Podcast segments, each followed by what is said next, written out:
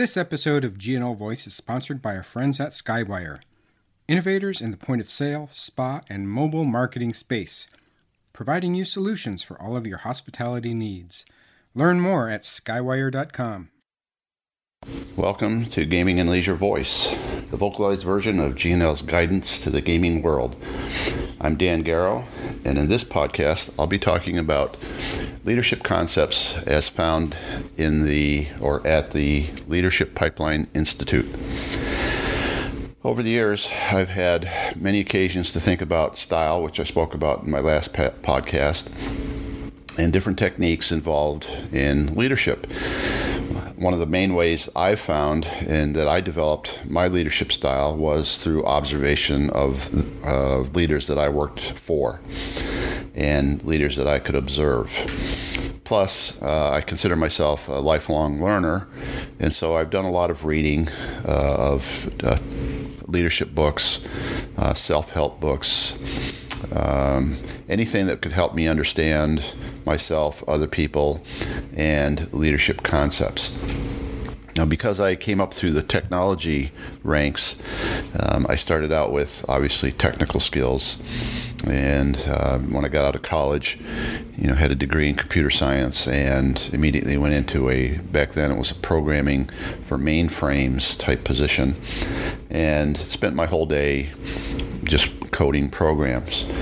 Uh, but over the years, I, I always knew that at some point I wanted to get into leadership and and that in itself is a, probably one of the key concepts that we we all need to understand and realize is that there are those people that want to be leaders and then there are those who don't want to lead but for some reason they feel like they they need to get into a leadership role because that's the way they can make more money. That's the more the way they can they can gain. Um, uh, you know more more rewards, um, more recognition from their peers, and from um, a, su- a, sense of success in their career that they they are advancing. But I've always stated that I believe we take many many great technical people and we we really ruin them by almost forcing them into um, a, a, role in leadership. Because so often we take somebody who's really good at something technically and th- something that they know and can do very, very well, and we assume that they can then become a leader and teach others how to do those same sorts of things. Now, to a certain extent, obviously, that's true. But um, if you look at the Leadership Pipeline Institute, and you can just go on Google, and it's very easy to find um, you'll find that they come through with some some interesting concepts that that I think are very applicable in today's world, and and why I've been such an advocate of the LPI. So and I'm only going to summarize, of course. I, am only going to have 30 to 40 minutes here, um, and you know they they have a, a, just a fantastic um, um, inventory of courses and topics that, that people can take who really and organizations should should look into that help organizations define leadership roles and help individuals through the maze of leadership training programs and leadership concepts. But they've come up with some some fundamentals that I that I want to talk about today that I think are are key to to what they do and what they teach, and will help um, any organization willing to, to listen. First of all, they have three core concepts. Um, in their leadership material and in their leadership concepts. First is work values. And by that, they mean, you know, what is the work that a leader does um, within the particular role that that leader is in? And we'll, we'll talk about roles in a, in a minute. Um, secondly, is how does the leader apply his or her time? And they refer to that as time application. But it's fundamentally, you know, where do they spend their time and on what do they spend their time? And third is skills.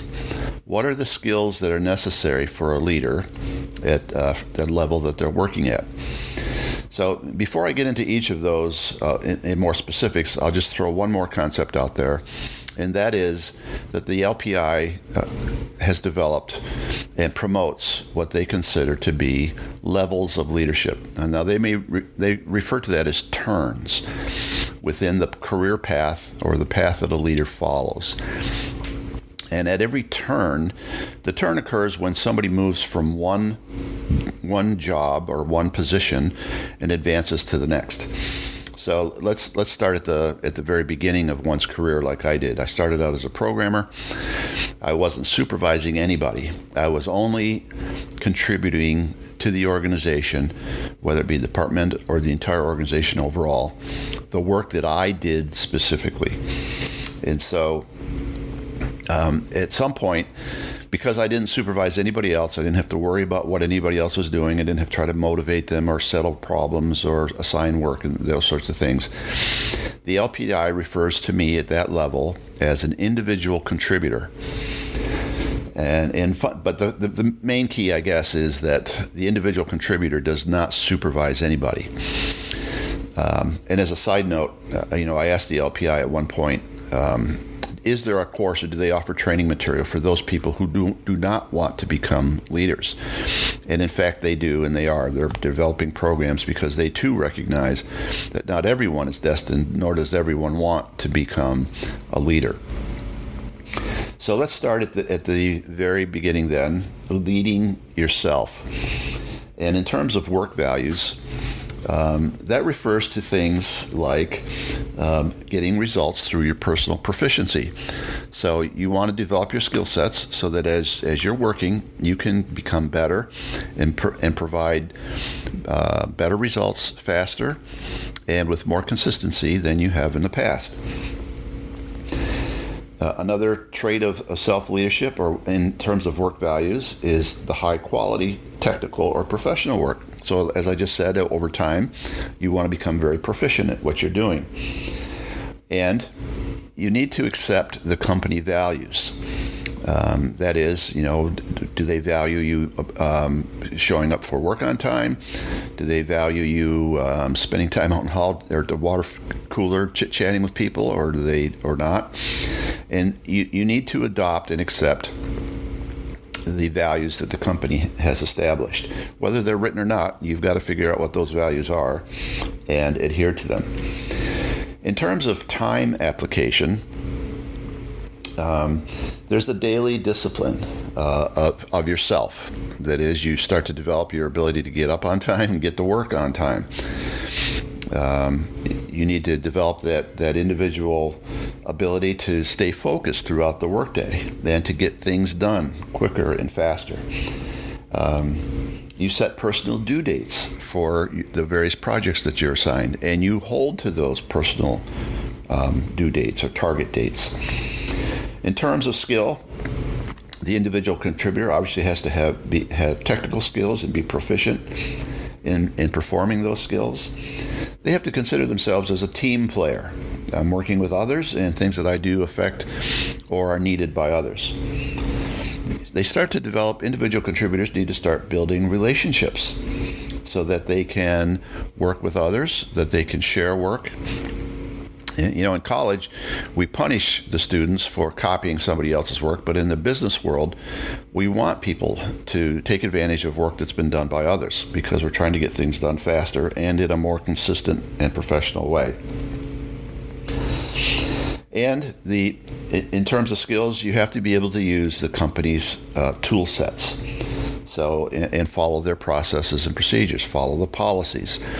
So all of those things are inward bound, and as an individual contributor, um, you develop your work values, you apply your time properly, and you develop your skill sets so that um, you can become a, a, more proficient contributor. Now, this the, the first turn, then, according to the LPI, is when somebody is then advanced or promoted into a supervisory role or a managerial role. And I'm not going to try to distinguish between supervisor versus manager, um, although I think there is a bit of a distinction between management and leadership. But I'm not going to get into those those kinds of details at this point. But at that first turn, you're, you're now you've now been promoted, and you now have to supervise others in addition to doing your own your own work. So, going back to the three core values of work value, time application, and skills, from a work value standpoint, when you lead others, you, your your um, value now comes from getting work or results through others rather than just your own work. So you ha- you take value in the fact that your team is generating results. You have to take some value in the success of your direct reports and and uh, the unit as a whole. So that there is value there, and you you must assume that value because now your focus it's not necessarily upon yourself. Your focus is upon the team. You have to put value and look at value in terms of yourself as a manager and the things that a manager has to do. And as part of your values, you should display visible integrity because now you have others that are watching you and looking to you for guidance and direction. In terms of time application, a, a first line supervisor or leading someone who's leading others now has to start thinking about annual plans for the team or for the group and even for the individuals within that team. They have to spend time on performance management. How is everybody performing? Are are they uh, arriving on time? Are they working till the end of the day? Are they getting? Are they meeting their deadlines? And so, and as the and is the result of the team, the individual and the team uh, have a quality that's consistent with what you're looking for. In some some instances, the leaders also have to start looking at recruitment and spending time on recruiting new team members. And lastly, they have to make time available to develop their direct reports. So, whether that individual contributor wants to become a leader or not, you as a, as a leader has have to spend some time helping that individual develop either their individual skill sets, uh, work values, and time application, or you have to help them. Also, it may have to help them develop their leadership skills so that they're ready you know, when the time uh, when a time makes itself uh, available, um, or, or when an opening becomes available, that you have a, you know a small inventory of potential candidates who could fill that leadership role. So the skill sets for the person that's leading others uh, then becomes uh, planning, job design, selecting team members, delegating work coaching and giving feedback, performance management, and reward and, and motivation. Can't forget communications. That's a very important part of a leader that he's able to com- communicate clearly and through his communication, his or her communications, have the ability to establish the climate within the team, within the unit. So, the, one of the key points here that I'm trying to make, and I hope people recognize, is that there is a significant difference. Once you become a leader of others, you have to do different things than you were doing before.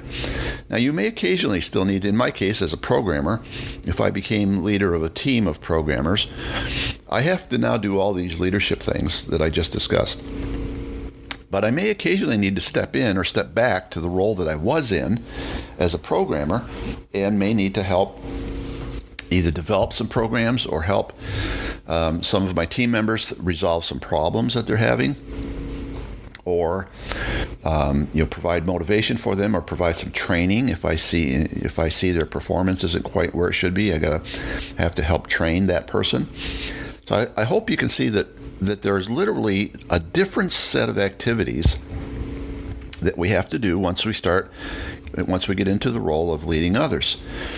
And I, it's really unfortunate, I think, that as I've I've worked, and I think back about you know the various uh, work opportunities that I had, there is very little written, certainly not in this level of detail, in a job description for a, a team leader that includes all of these things specifically.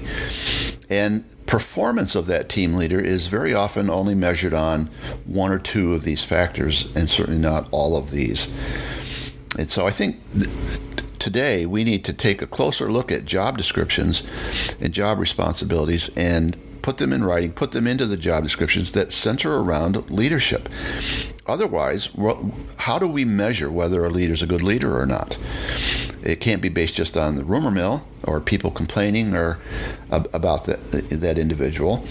It there has to be some measurable means, and there are um, for uh, de- making a determination as to how well a, an individual is leading their team. Now, um, let's move on then to the next turn. Oh, and typically, LPI says that once once a person becomes a leader, it's normal, it, and it takes them because they've never done some of these tasks before. It's normal for that leader to take anywhere from a year and a half to two years to develop their skills to the point that they could be ready for the next management or leadership uh, promotion. So, let's take a look at that next one leading leaders. So once you've become a team leader and you're in the pipeline and you're developing yourself and your team, you you also need if you if you your desire is to continue to continue to climb up the uh, the leadership ladder, if you will, or to process through the leadership pipeline. It, it's normal for you then to start looking at well, what are the things that, that my boss is doing, and how can I get ready to do that, do those things. So I'm going to apply again the three core values or the core concepts against this position of leader of leaders.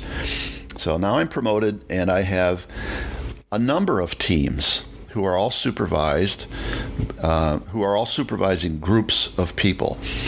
And so um, now I've got maybe four or five or six um, supervisors who are reporting to me. I am a leader of leaders.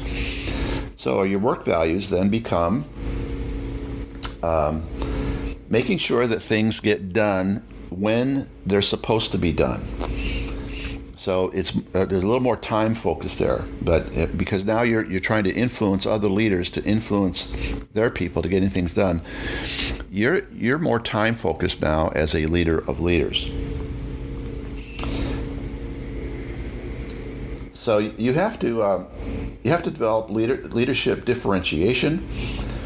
There is some ambiguity in there because it's difficult for you to figure out the new things that you're trying to do and and separate uh, some things that may cross teams. And you have to continue. Thus, you have to continue to build relationships. So those are the new work values that you have. And your your relationships and your relationship building has to now become 360. You have to build relationships upwards, sidewards with your peers, and build those relationships um, down you, down below you. And I shouldn't use it, say that term, um, but the relationship with the supervisors uh, that you're supervising. In terms of time application, you're now looking longer term. And you, you can't look uh, at the day day to day stuff as much because you've delegated that downwards. You're now looking more much more forward, and you're looking at resource allocations. I can see work coming at us. I know what the work schedule completion schedule is, and I know when teams are going to become available, resources will become available and I've got to be able to coordinate all of that and, and influence the timing of projects uh, such that I can have resources available when they're needed. And another um, time application is providing input upwards. Now, let me also say that as you progress upward through the, the leadership pipeline, the skills that you learned and developed and the work values that you had um, as um, as you came up through the pipeline need to need to stay there. Now, granted, you're not spending as much time on some of those individual things now that you're a leader of leaders, but you, all of these things become cumulative, and uh, there's always that possibility where you may need to go back a little bit and provide provide some of the function and some of the work um, that you used to do. But the majority of your time as a leader of leader has to change, so that you're now doing these different things. The other benefit that that has is that you are not uh, micromanaging and you're not developing back eh, eh, or, or spending all your time doing things you used to do and not letting your team members develop. In terms of skill sets, Um, you have to manage boundaries within projects and within your organization. You may have to design your organization a little differently. You see, you didn't do organizational design when you were a leader of others, but now that you're a leader of leaders, you may need to develop a different type of organizational structure. You have to select leaders. Uh, you have to become very, very value based and understand what are the values you're looking for and the organization has established so that you can help uh, meet those needs. You have to be able to coach leaders and, that, and, and help those that you're supervising become better leaders through a coaching program. Um, you have to assist in performance management of those leaders you have to develop your relationships and again, communication. I think you see some of these skills obviously span every turn or every leadership role.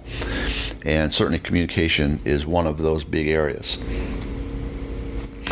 Now, um, if I don't want to go too far into the next level, uh, typically in a casino environment, by the time you get to the fourth level, and by the way, the LPI has six levels or six turns, I think in a in a normal single property casino, there's probably I, I would say there's only four. So some of you can make that judgment yourself. But so that fourth role is the general manager or the CEO, and again, those kinds of activities uh, would would need to change as once you become CEO, because now you're you're very very much more forward looking you're, you've got the entire organization. You, you're typically looking two to three years ahead.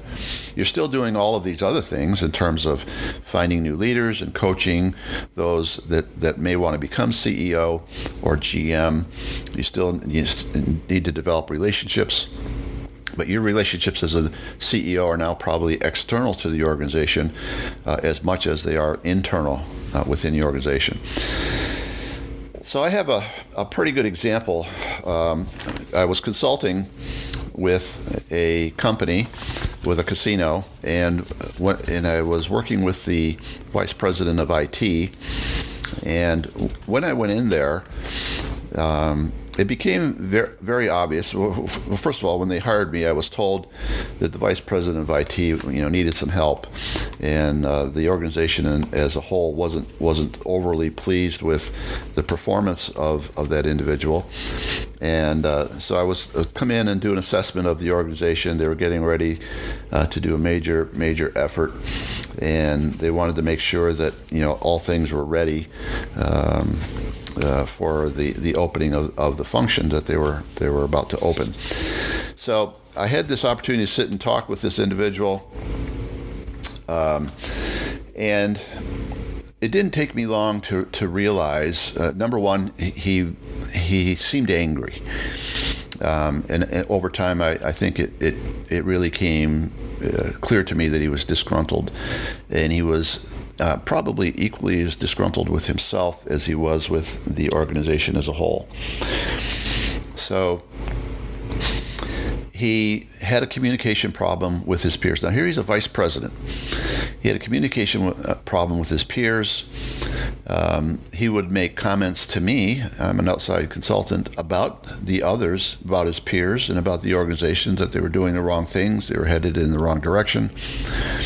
And he would unilaterally make decisions about no about technology that was going to be implemented. When asked about certain security things or s- certain methods of doing things, he would just flat out say, "No, we're not doing that." You know, he didn't he didn't sit down and take take the time to sit with his peers or with the organization to explain his thought process or to explain why this was a good or wasn't a good idea he it, one finally at one point became comfortable enough in talking with me. Um, uh, uh, let me say also, first of all, that I, I, don't believe he knew I was coming in to, to assist him. I showed up uh, the first day, and I think it was a surprise to him that I was there. So that tells you a little bit about the organization as well. Um, so he quite didn't know what to do with me. He'd been told I was there. He knew I had an IT background. I'd you know been CIO at a number of places, and really struggled on a day-to-day basis uh, of what to do with me. And um, initially attempted to start giving me some minor little things to do here and there. Um, so I, you know, I had to sit with him and, t- and just explain, you know, what my task had been, what my assignment was, and that I really needed to do an assessment of the entire organization and help management um, come to a comfort level that where they were within the the work effort to to provide this new business function was in fact uh, timely and that was they were going to make their deadlines. And so. Um, we, st- we started out a little bit uh, on a, on a rocky road because he didn't know I was coming in. He was disgruntled to begin with, and now here's this. Uh, the, you know, the company surprised him with this. Oh, we got this uh, this outside guy coming in. He's going to try to tell me what to do. Now, technically, this guy was apparently superb. And over the years in the technology field, I found that many great, great technical people really have difficult social skills. And perhaps that's because you know when I, I used to say it's easy to deal with an inanimate object like a computer because the computer won't talk back at you. And because it is complicated there's a certain amount of self-satisfaction when you can say that I understand every little nuance every little detail about this computer system or about this computer or this network and I know how to make this thing hum. It's like a mechanic working on your car he understands the mechanics. He understands all the pieces and parts and how they work together. And he knows if he makes this adjustment, the car will do that. And if he makes another adjustment, the car will do something different. It's the same thing with computer uh, computer technical folks, and probably you know it spills over into engineering or any any part of the job where where there, there's a lot of complexity and a lot of detail, and somebody can sit down and just understand that forwards and backwards but they often have a hard time communicating all of that to somebody else in a meaningful way. And so this this individual had that particular problem. And he he reached the point where he said, "You know what? I really, uh, they made me vice president here uh, of this uh, of this department, this IT department. He said, but I would really, really rather just lead a team of, of network technicians. I'm I'm really more of a network management type guy, and that's where I would be happiest. And yet here he was as a leader of leaders he came right out and told me, he says, I really don't like this job. I don't like what I have to do here as a vice president. I don't like dealing with these other vice presidents. And even at one point, while I was there, he moved his office from exec, what I'll call executive role back down into the IT department so he didn't have to come in on a day-to-day basis and interact with his peers. So it was it was relatively easy for me then to say that eh, you know, and it confirmed my my philosophy over the years that there are some people who are great technicians who make terrible leaders, and sometimes in, in order to to again uh, gain that that notoriety or that recognition or to gain that salary, they feel like they have to take on these leadership roles in order to get those those things. Um, one one kicker um, that and one thing that he did that really really struck home to me is I came into work one day and he had called in. In other words, he wasn't coming into work that day. And so I needed him, and I, t- I called him, and I and I said, uh, you know, are, are you sick, or you, you know, what what's what's happening? And we, we talked about the issue that I had to talk to him about. And he said, well, we've got we've got this program that needs to be done, and, and I can't work on it at work because I keep getting interrupted. And I so I stayed home today to work on this program. And I said, "You're you're writing a program?" He said, "Yeah." He said, "I, I don't have anybody else in the office that can do that."